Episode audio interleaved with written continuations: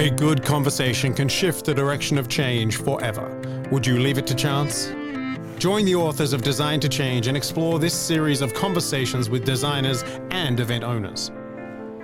Driven by the need and conversations with event owners and event designers who use the event canvas around the world, this series explores the depths of conversations to elevate your abilities to look and act beyond the now.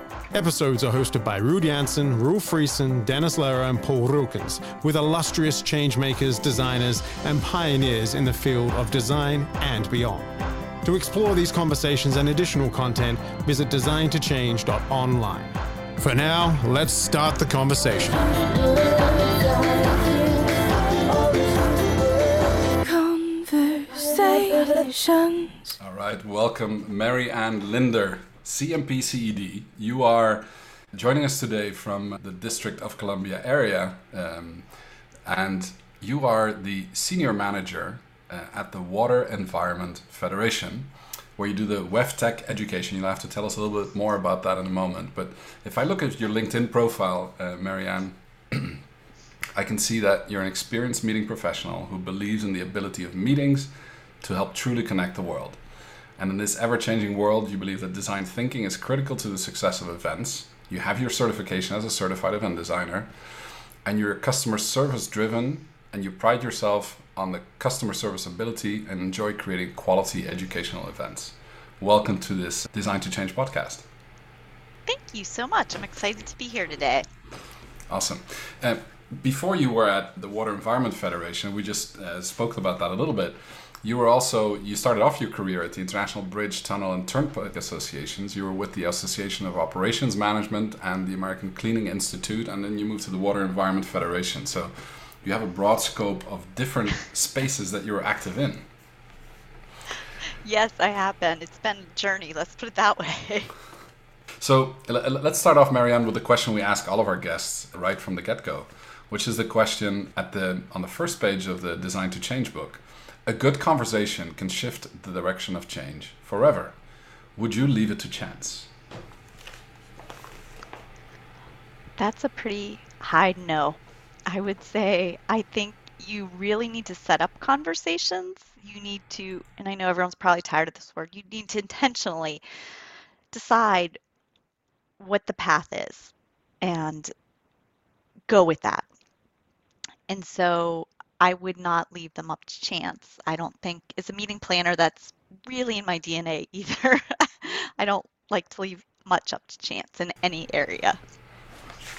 I, I um, I've seen that. We've also seen that when you became a CED plus, and now you're you're becoming an EDC mastermind. Leaving things to chance is not is not how you how, how you as a meeting planner function. Now, let's let's let's tackle this next question, which is, what's currently on your horizon of change? So that horizon looks really big right now. I think change is going to be. Uh, almost like we're drinking out of a huge pipe right now. I think coming back to much more being in person, I think for many of us, we're excited about change right now and making those shifts. So the things I would say are on my horizon of change really relate to my job in that we're looking in the next year to make the volunteer experience even better, more streamlined, and I would say reacting to the stresses that people feel in their everyday lives. So, whereas once upon a time you could give a ton of time, maybe time is now scaled back on what you can give, right? So, I think I'm going to be looking at the volunteer experience and how we make that even better and deal with the realities of the world. And then I think in WEFTEC itself, I think finding out what consumers want and making sure the event is meeting that. Future forward, right? We're always great at giving what we've done, but moving and turning, for me, um, an event with anywhere from 15 to 25 workshops and hundreds of sessions plus so you get hundreds of speakers to make those adjustments will be on the horizon of change. And to help the volunteers feel comfortable with the change. I think feeling that comfort as I think some things are going to shift and some things that we came out of the pandemic that are permanent may not have been expected, but then also looking really what do people want from live events, big live events in their education? And when you talk about the Water Environment Federation, can, can you just scope out a little bit what it is that yeah. people should imagine, right, when they're listening to this? Because uh, WEFTEC sounds like a, a, an acronym, the Water Environment Federation. we have kind of an sketch sketch out your environment to us. Yeah, so the Water Environment Federation is the home for individuals who work in the field of water, heavily in wastewater, but you can get any type of drinking water too um, utilities global organization. Um, we are membership driven individually, but we have um, member associations throughout the United States. And then we put on several events. So we try to educate people.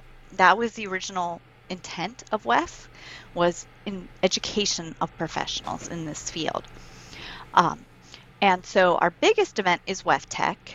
Um, it can have in regular years 20,000 plus people.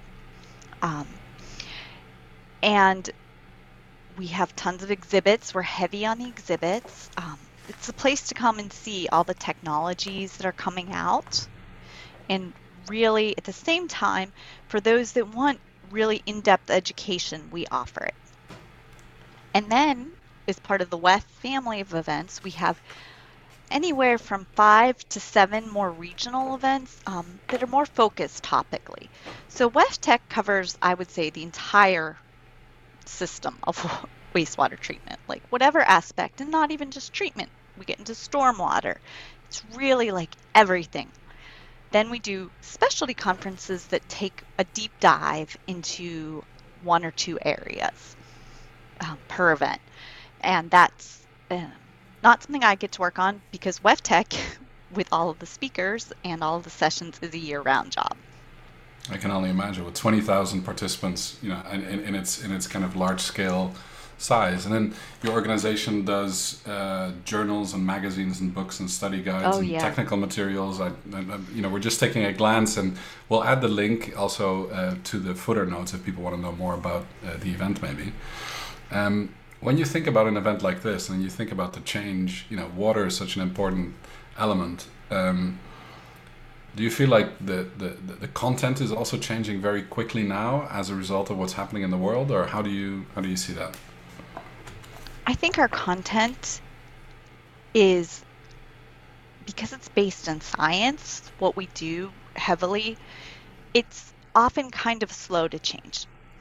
Every now and then there are big changes topically. Um, for instance, they may start to look, and we have been, I see this more, energy, how to become a renewable energy source. And that's becoming more and more to the forefront of what utilities want, is to be kind of neutral on how they use and what they put out there. I think those topics change, but a lot of what we provide is kind of consistent, right? It's not it's not like I've worked in some organizations where I think your your change supply chain would be one where change is like really rapid. Yeah. We're a little bit more you've got your core and then you um, have the other topics that kind of come and bubble. But even once they bubble, they tend to stay, I would say. Mm-hmm, mm-hmm. So that's interesting how, let's say, because it's evidence-based science and it's it's it's yeah. research-based, the speed of that is relative to the research that comes out, I suppose. Um, in a very dynamic environment, I can imagine in twenty thousand, you know, uh, people and these member associations across a large space uh, like the United States, um, there must be a lot of, let's say, um, supply and demand interactivity as well that then happens around the new science and the existing science and sounds like an exciting yeah. dynamic space um, it is how, yeah how how over the last uh, you know because a lot of change has been pushed onto us uh, you know from from many different angles how how has that kind of been over the last period. And as we're talking, it's the 30th of March 2022. Um, just for to give people some historical context, they might listen to this a number of years from today, wondering what we're talking about, Mary Ann. But can can you explain a little bit what happened these last two years and how has that kind of impacted WEFTEC? Yeah, I think um, in 2020 we had to go all virtual for the first time, and figuring out how to make your content relevant in the virtual world is very different than the in person. And building that out and looking at what what do our end users, members and non-members who work in the space really want from WEF and expect. So we had that change in 2020 and our volunteers in a matter of 3 months took what had been planned to be a live event fully virtual. And in 2020 we took anyone who wanted to speak into the virtual space with us because we didn't know what would happen and how it would be. We found out that, at least for our audience, a large online only presence for a lot of sessions and not having any interchange really wasn't the way to go. Hmm. So they adjusted to that accordingly. And then as we looked to go back in person in 21, we really found the research was indicating if you're coming to a live event, it's because you want to network with people. So, how on the education front do we respect and help people get their ROI from the event? Through the education, helping them make connections became kind of our next big, instead of viewing it as an omni channel out, like here's the speaker, here's your lecture, go to the next lecture, go to the next lecture. That wasn't going to help people in 21 as much. So, program that we built for many years, which was heavily lecture based had to undergo um, an evolution to letting people connect more with each other in the subject matter. I see 22 WEFTEC is being very similar. We don't want to get rid of helping people find each other, right? If if you're all passionate about the same thing, you just need connected. And I think that's the difference in a huge event. You need help making those connections. You can't just leave it to serendipity to make it really help someone get their ROI. You know, an event of 30 people, it will happen. Mm-hmm. they will make connections. But if you've got 11 or this year we're going to have 13 concurrent sessions, finding the right people that may become a trusted advisor to you or someone you can go to is something that we need to keep doing and intentionally doing.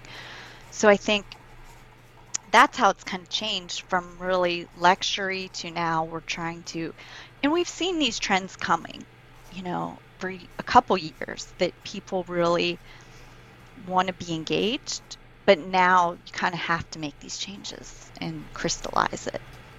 Help people find each other. I think that gets back to my passion. I think connecting people and helping you will be able to change things if you find the right people who have similar interests and likes and goals. Yeah. So we can do that. We can facilitate that. That's powerful. So it's it's it's both the content as a connector, uh, because people if people care about common things, they end up having good conversations very often, right? Yes. Um, but then also, like like you say, if you have a group of thirty people, you're bound to meet each other. But when there's twenty thousand people, it's a very different dynamic, considering they're going in fifteen different directions and different tracks and streams and things that are happening. Yeah. Um, how how has the let's say how has the experience?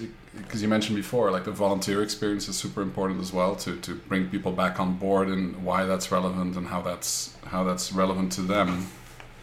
Um, has anything else changed um, because of what we've gone through these last two years, besides these two things?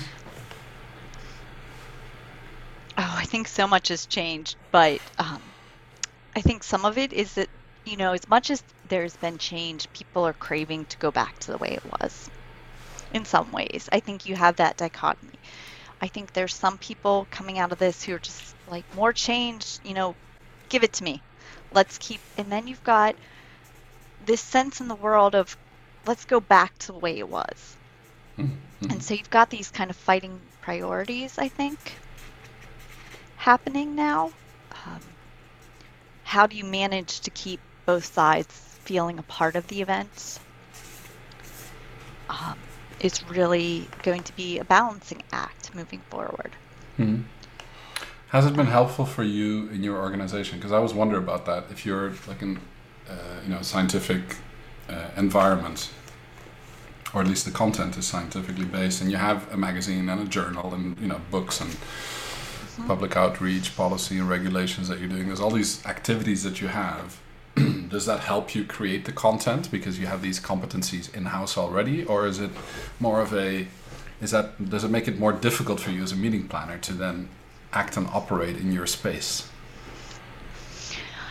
That's a really good question. I think we really try to make it kind of a two way conversation where we listen to what's happening around us. But interestingly for us, often WEFTEC kind of has everyone thinking, oh, this is important content. So content from WEFTEC will go to the magazine. So we really try to make it a two-way street. I think communication and figuring out priorities is always a little bit of a struggle. But I think that's true for any large organization, right? Yeah. That conversation, but then after you have it, the implementation of it. Um, is definitely something that we work to have and we work to constantly keep going. I like that conversation and implementation are like they're, they're two things that need to connect because conversation without implementation leads to a lot of lost air maybe yeah. right or it doesn't really lead to action yeah yeah yeah I, I think that's true i think people need to be able to meet and then take action. Otherwise, you're just having meetings for the sake of having meetings or conversations that can be interesting but don't move anything forward. Hmm. And I personally hate meetings without a point. It's like a pet peeve of mine. Yep. I really so, want a purpose. and and people hate the meetings about meetings too, right? And considering you're a meeting planner and that you're now, you know, you're an event designer, you facilitate the thinking of a group of people how has that changed your, your the way you function in your organization so far? I think I've really enjoyed it. It's helped me feel more confident to lead conversations. I also think it's at least my thinking has really been able to be a little I, I want to say different so last year, for instance, we were talking about doing some of our learning exchanges, which are just topical conversations. There are no speakers. And I can remember clearly while I sat on this meeting and they were talking about one topic maybe. And I was like, but does the stakeholder, because they were talking about um, a stakeholder group, do they hmm. really want the content given to them this way? Are they really a part of this conversation or is this more about them? And so I think using much of the language of the event design process has let me open up my thinking. Um, and I hope it kind of leads the way for others to really view the stakeholders and what they need and want. Especially the first part, right? What they need, because sometimes they, they know what they yes. want, or they'll tell you what they want, or they think they will know what they want. Yeah. But then you digging further for the need is also what ultimately delivers the the next level of value, I suppose, right? Yeah. Yeah. And when you're, I really think that value. Mm. Oh, sorry. Go ahead. No, so so um, take us down that path a little bit further. Since you um, you know since since becoming a certified event designer then you've led actually one of the cohorts you you've been a coach to other people wanting to become certified event designers um, th- those two steps have have they translated do you think back into how your team or how you function, like you said, with your own team. It's making you more confident, the ability to lead the conversations. Um, do you think the event design changes as a result of it? Does the event design change? I think it does slowly. I think often in associations, change generally is a little bit slower paced than, say, corporate, where mm-hmm. it moves really rapidly. I think all of those factors let you come at things with a different view. And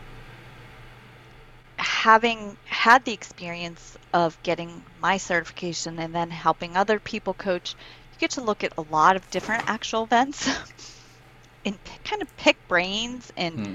look at things differently. I found it very eye opening to explore the corporate world and how their events work hmm. and their layout, which is something that I didn't have a lot of exposure to prior to this.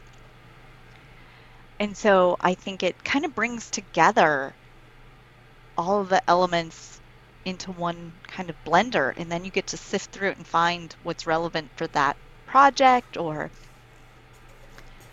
how you will piece together to make yourself a stronger proponent and mm. the events that you're working on. And you can look at what corporate are now doing. Like I said, that was really fascinating to me. And do you, uh, because I suppose some of your uh, constituents uh, are corporations that cater to yes. the members of the associations and somehow might be involved in your event as well. Now you look at them through a different lens, maybe.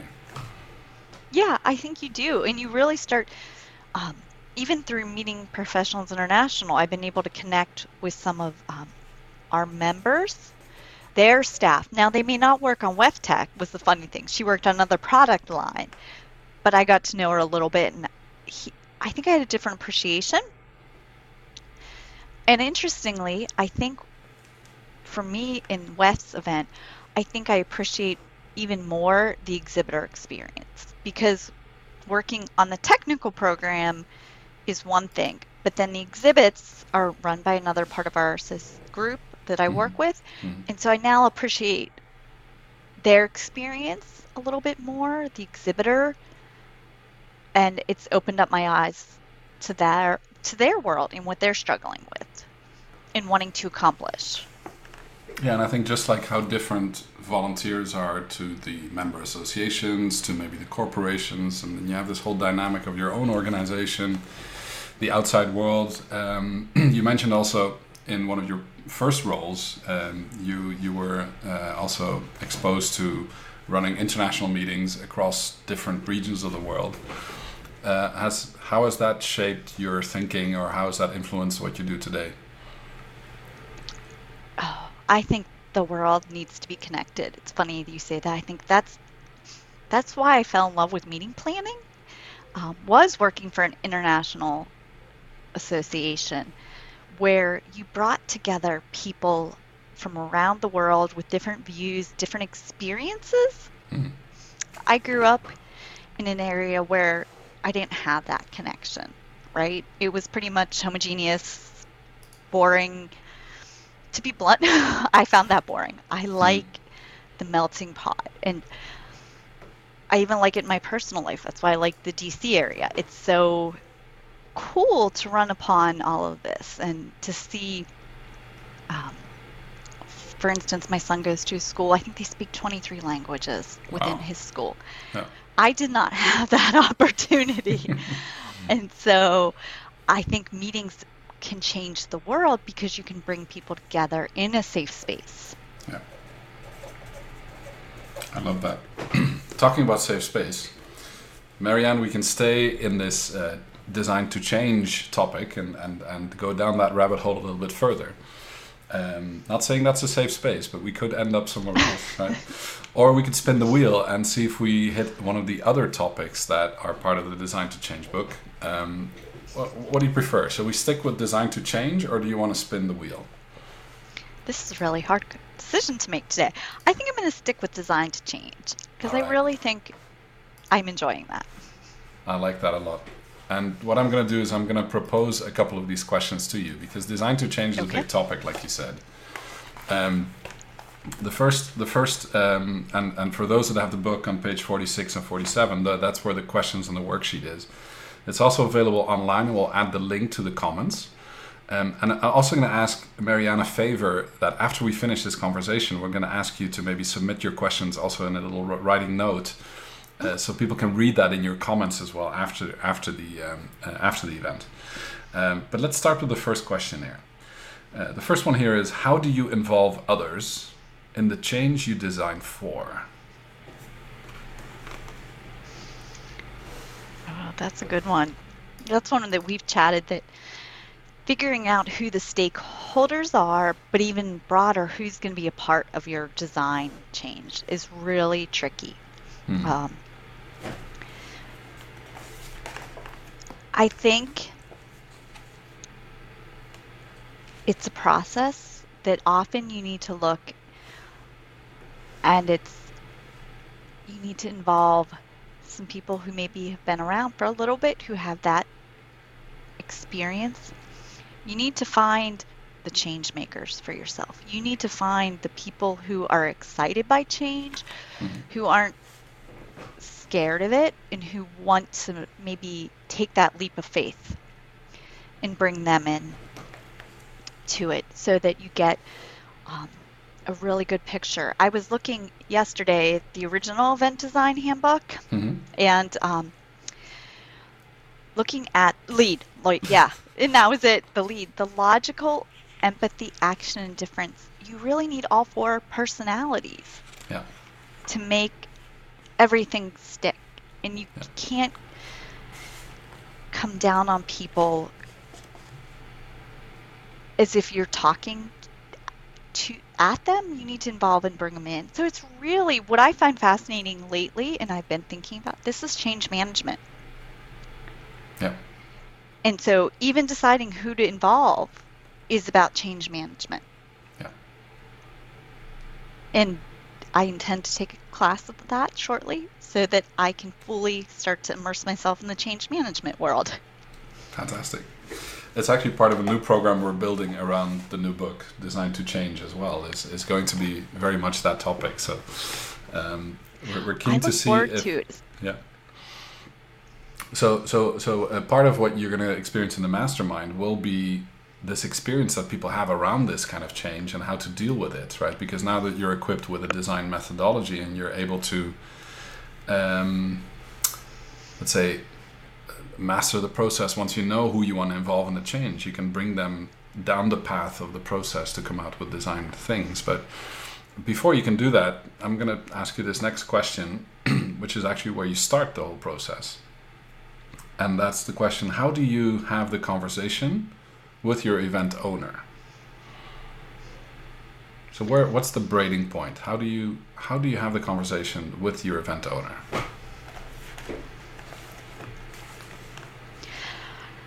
Oh, that one is always a little tricky, I think. Um, I think you have to bring in that you're a trusted partner, that you're someone that you can work with them, and start the conversation from a place where you're just not trying to be critical. Mm-hmm but you see, oh, well, maybe we could do this a little differently or that. And you frame in how the market is shifting and it's time for a freshening, and you kind of just try to bring yourself into that loop and say, hey, here's some of the things I'm seeing. Why don't we? It's not a one time conversation and done. For few of us, I suspect, I think it's um, kind of slowly bringing yourself in like hey i'm here. This this needs what if we looked at it this way? And repeatedly and gently said right? And it's really that trusted partnership. And you, you've and, been in this organization for for for a good decade right? So you've you've you have that institutional knowledge. You are the trusted advisor internally. Um, has it become easier over time do you feel to have that event owner conversation or? I really think for me it is getting there. Mm. it's always a work in progress right? Yeah. For me getting my ced plus was really the difference. I feel having gone through the process and coached people, really confident in my skill set and really able. I also think over that same time, I led um, an event design within my organization. And so doing those two at the same time was something that just really, the two fed off of each other and then mm-hmm. helped me feel more able to say, hey, because part of that is having confidence in yourself mm-hmm. to have these conversations. Yeah. And being able to say what you want authoritatively, but not coming off like, oh, I know better than you, because you don't. We're all growing and learning together. And so it's about bringing that in. Yeah. But I do feel like it's helped, and especially the CED Plus was like, wow. Yeah. It was eye opening. Which is actually a fairly unstructured program, right? Because you you're in fact a coach of people that are learning the same thing that you learned maybe yeah. a year or two earlier. Um, but the fact that I found that interesting, the fact that you were and designing your own event and coaching others that were doing the same thing in their organization, um, you had a little bit of headway above the other people because you had already become a certified event designer and already delivered an event design back. Um, I find that fascinating, which leads to the next question as well. Is how do the events you design become markers of change in your organization? Hmm. Sorry, it takes me a minute to think. Yeah. Through this. And and and uh, so so WEFTEC is every year, right? Yes. It's a yearly event. So you've seen ten editions. Uh, so have you seen that these WEFTEC events have become markers of change in the organization? If you look back ten years and you look at like 2021, 2022, where we're now, can you see the delta? I think I I do see changes that have come, and it's really it's funny you say it's really hard in a big event to have people even notice because there's five million things going on at one time. but if I really look, and I think 21 really crystallized all of the changes that we have been making slowly, maybe evolutionary, it really kind of forced them to come faster. Mm-hmm. Um, I I see WEFTEC as really having a big place for our members and constituents in that you get everything under one roof and now we're really trying to take it home so that you can find those connections like i talked about earlier and say maybe i heard this for the first time at WEFTEC is kind of the goal mm and no matter what your level, right? Because we do offer fundamentals that never change or rarely change, right? And that's still helping someone find something new in their day. Yeah. And not just the same old, same old. We're really pushing on that for 22 for our volunteers as they develop the program to put in the most unheard, might be, or mm-hmm. maybe you haven't heard this two times at other events. Really to try to push that envelope a little bit. Yeah. And do you so, find? oh, sorry, sorry to interrupt, but the. Oh, no, go ahead. I'm, I'm, I'm fascinated by because a thought pops in my head. Some events that I've gone to for maybe ten or fifteen or twenty years in a row, because it's the community that I'm part of, or this is part of where I, you know, feel like I belong. Um, without noticing myself, I noticed that I also evolve over those 10, 15, 20 years, you know, from what I liked when I went first to what I liked 10 years ago to what I like today. Yes. People evolve over time. Uh, and you should not forget that there's some people that go for the first time where you think that the content is no longer new, but it's still super relevant for people that come for the first that, time. Yeah. Yes. It, and you know, I talked to some of our members who are some of my most dedicated volunteers, and they're like, I don't attend a ton of sessions at this point, but they've been going for years and years because they'll do their volunteer work and then they'll go meet with people and it's a lot about but when they started out it was heavy on the session attendance and getting just the credits and absorbing everything and i think that's a personal journey through your meetings right mm-hmm. that many participants take if you're really loyal to a meeting. I like that meeting loyalty. It's like yeah. The question is: Are you loyal to the meeting, or are you loyal to the people that go to the meeting, or are you loyal to your own kind of like professional development? Or there's all sorts of loyalty that play into that, right? Yeah, and I think it's true. Some people, it is. I think for a lot of people at WEFTEC, they talk about it's like family and going back and seeing contacts that they've. And I experience that whenever I've gone to meetings, um, for my own professional development. And then you have people who, like you said, are new first time, who may be exploring and and the trajectory is there, they're just there for knowledge absorption. Yeah. And I love that idea though of loyalty to which section. We have people that just love the exhibits and that's what they're there for. yeah, and we need yeah. to serve that and do make that as good an um, opportunity for them. Yeah. And you have so you in essence you end up with a lot of competing loyalties, I think. Yeah. Yeah, I've never thought of it like that. Because the time is scarce that you could spend there, right? So what are you loyal to? You can't be at a one hour or two hour, you know, uh, session and at the same time be talking to the people at the at the booth where you want to you know reestablish the relationship Yeah. or maybe you know foster whatever it is that you hadn't been able to be able to do over the last two years because you were disconnected from the face-to-face contact so uh, bring it to the next question maybe because i like those different types of loyalties uh, one loyalty there always usually is in place is uh, of the event owner right towards the vision they have for where is this organization headed and how does this event fit into that picture um, how do you enable your event owner to express their vision when you're talking about WEFTEC?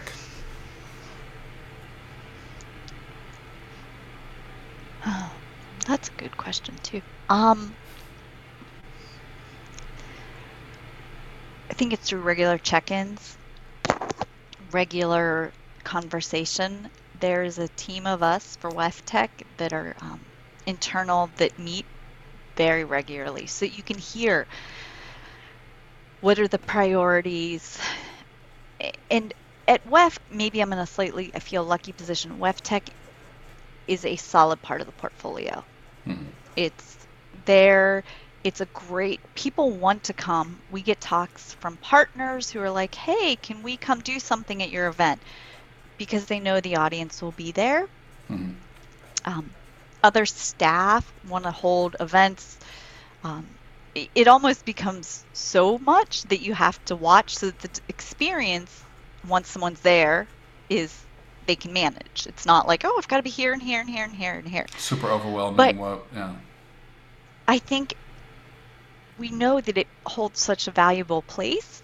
It's just hearing those tweaks along the way, like, oh, this year maybe our priority is doing this. Um, last year, the emphasis was really on reconnection and making sure we help people foster those connections. Mhm. And through regular meetings, you pick that up pretty quick and Okay. ask those questions of where should we put this in the priority. Do you, do you keep track of the history of your event as to what the priorities were? I'm just curious, like, is there like a kind of a timeline, something where you would see, like, oh, in 2012, that was our priority, and in 20, 2007, now I'm like, oh, we better do that, and maybe we should go back and look at what we felt because no, we we I haven't. You know, I think I keep the usual like how many people attended which session and um, how long did they spend in there. You you get Yeah. really in the minutia, Yeah. but I think some of it is coming up, like you just reminded, and what is the big priority this year? And Yeah. And I think this is part of what, you know, when, when you're talking about the vision and the ability to see what foundations you've laid with the event in the past, sometimes allows for that conversation to zoom out as well with your event owner to look further down the line, right? To say, okay, if you could dream up what this event looks like in 2030 or in 2032 or, um, you know, by a specific anchor date that may be aligned with the strategy that they have, then sometimes that's a really good looking back can we be can be a really good motivator to look forward as well. Um, uh, which which we kind of look, you know, call it zoom in, zoom out, yeah. right? Of of Google Street View to Google Earth View. Um, on that point, say you were talking about the minutia and the KPIs, and you have all these performance indicators about how long did people stay in the sessions. You, have a lot of data apparently about your event, right? And there's 15 tracks and 20,000 people, or whatever number of people might be at that specific event. How do you articulate the value that the event creates back to the different types of stakeholders that you have? Hmm. So, I know the exhibits have very specific ways they communicate, you know, numbers and all kinds of data that help feed the exhibitor experience. Um, I we do a big survey to say, hey, did we hit it? Did we make it? Um, I think surveys are a little tricky because you never hit as broad of an area as you want. and then tracking it back down becomes like, well, was this person in exhibits only, or did they, you know, it, it's it's just tricky, right? Yeah. So I think probably to be honest, we are not as good at the ROI of learning. So I know MPI has occasionally done some sessions on the return of investment on your learning. Yeah. And I think that's kind of probably a next generation thing for us. Whereas, mm-hmm. like, the exhibits, we're good at giving them the data to prove that they should be at this event, right? But I think a lot of people don't track their learning. Did you get, I, I, and for me, that's a frustrating point. Just broadly, I'm like, you should demand more from your education. Mm-hmm. You're investing. Mm-hmm. I, I won't go back to conferences that didn't help me grow personally and professionally. I hope mm-hmm. others don't, but I don't think organizations have quite figured out that return on learning yet, so yeah. to speak. Yeah. yeah. if it's if it's um, you know in terms of event design, the way that we look at that, like you mentioned, is does it get the jobs done that people need to get done, right? Which can be sometimes super functional or emotional or uh, social jobs to be done are also important jobs to be done, like reconnecting and you know fostering reconnections. Mm-hmm. Those might be a little bit harder to measure, but people people know that or could name what that is, right? But uh, I think the learning objectives that you state in your instructional design, even on a session level, um, and the way that you probably you know curate your content you know through volunteer leaders that look at the scientific content on its merit how does it fit mm-hmm. into the programming um, all the ingredients are there to do the measurements. Um, the question is always how much effort do you want to put into that you know delta from entry to exit on a session level, right? Because there's only so many yep. questions you can ask a person. You know, it becomes very sometimes a little bit robotic to kind of you know harvest all of that out of every single session. Yeah. and I think now that we're talking this year, for instance, we're making at our session level all of our learning objectives more visible to attendees, mm-hmm. trying to help get people to figure out like, oh, this session really does fit me and what I need right now. And we're trying to be clear on that. I think sometimes it's a challenge because you have so many different options for people then they have to go in and read and it's it can be overwhelming so i think we're really working we've done a good job but we're working always constant improvement for WEFTEC and i would say this year there's some constant improvement attention on can attendees find the right thing provide the right info without being overwhelmed? We're really i would say WEFTEC as a team is working really well on that and trying to help people understand and then, for instance, this year we'll survey did we meet those learning objectives of that session? Again, never get a ton of responses, but at least it gives you something.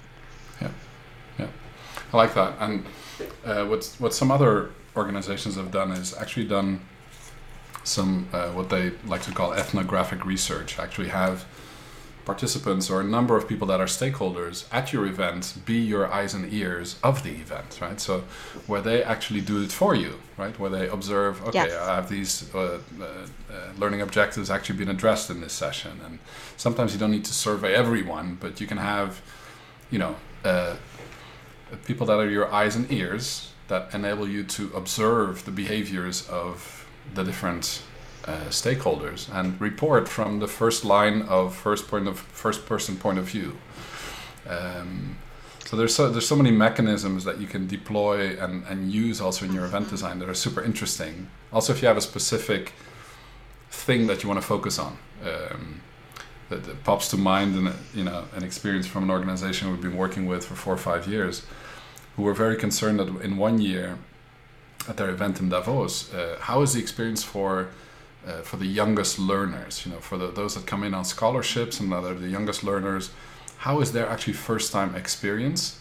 And how do you make their first time experience the entry point to a multi-year you know didn't, we didn't call it loyalty or but it, it's more like does the first experience get you positively addicted to yes i want to return to this right? Or were there so many blockers or you know hurdles that maybe that wasn't the case and if so what are those things from the perspective of that first time you know younger generation participant and it's interesting to look at that anecdotal evidence from that research yeah That's what I was going to say. And it's kind of like the secret shopper is Yeah. what I almost call what you've been Yeah. we talked about a little bit here. And we were looking at deploying that a little bit this year. Um, was a secret shopper experience because to your point with so many sessions you can't get everyone. And I don't want to call it a secret shopper because but for years some of my workshop people have gone into sessions that they um, helped not create. They reviewed and slotted and they provide feedback and like oh the interactivity didn't work or oh that was great. People were engaged because engagement you can't tell from a survey always but you send someone in and they can see were they on their phones or were they paying attention and they report back and we use that year to year in their experiences it's been really helpful over time That's really cool. And people, uh, what we've noticed is people really enjoy contributing to the event design, right? For the volunteer experience, it gives an enrichment. To make someone that thinks they're only a participant now a volunteer, it's like, or you don't call it a volunteer, but you know, you're now part of the event design observation team or whatever it might be, right?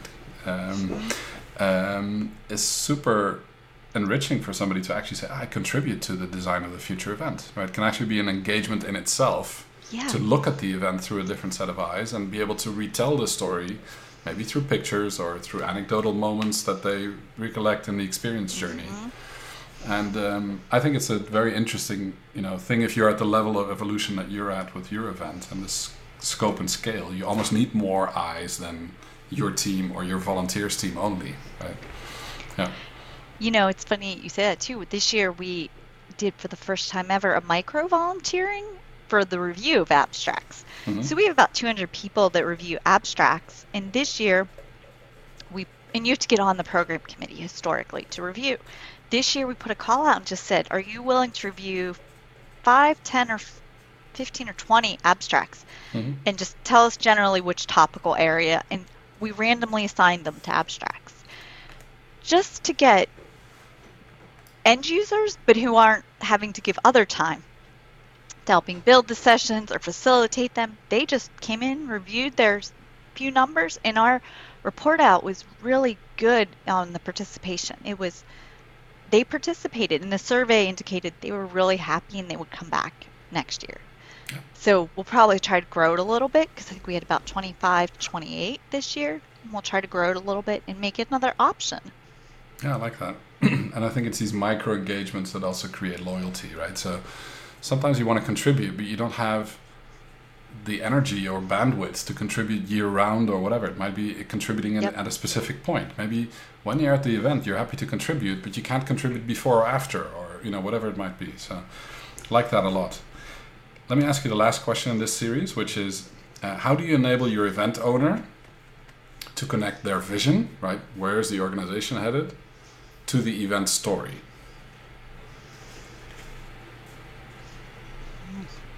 So how do you enable them to connect their vision to the event story?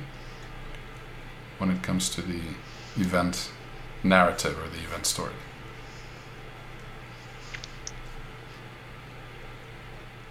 I think that one is almost if you would picture it happening on the event canvas in the prototyping.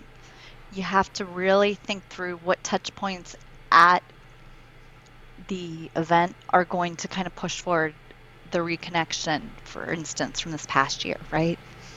Um, for us, often it's at the opening general session.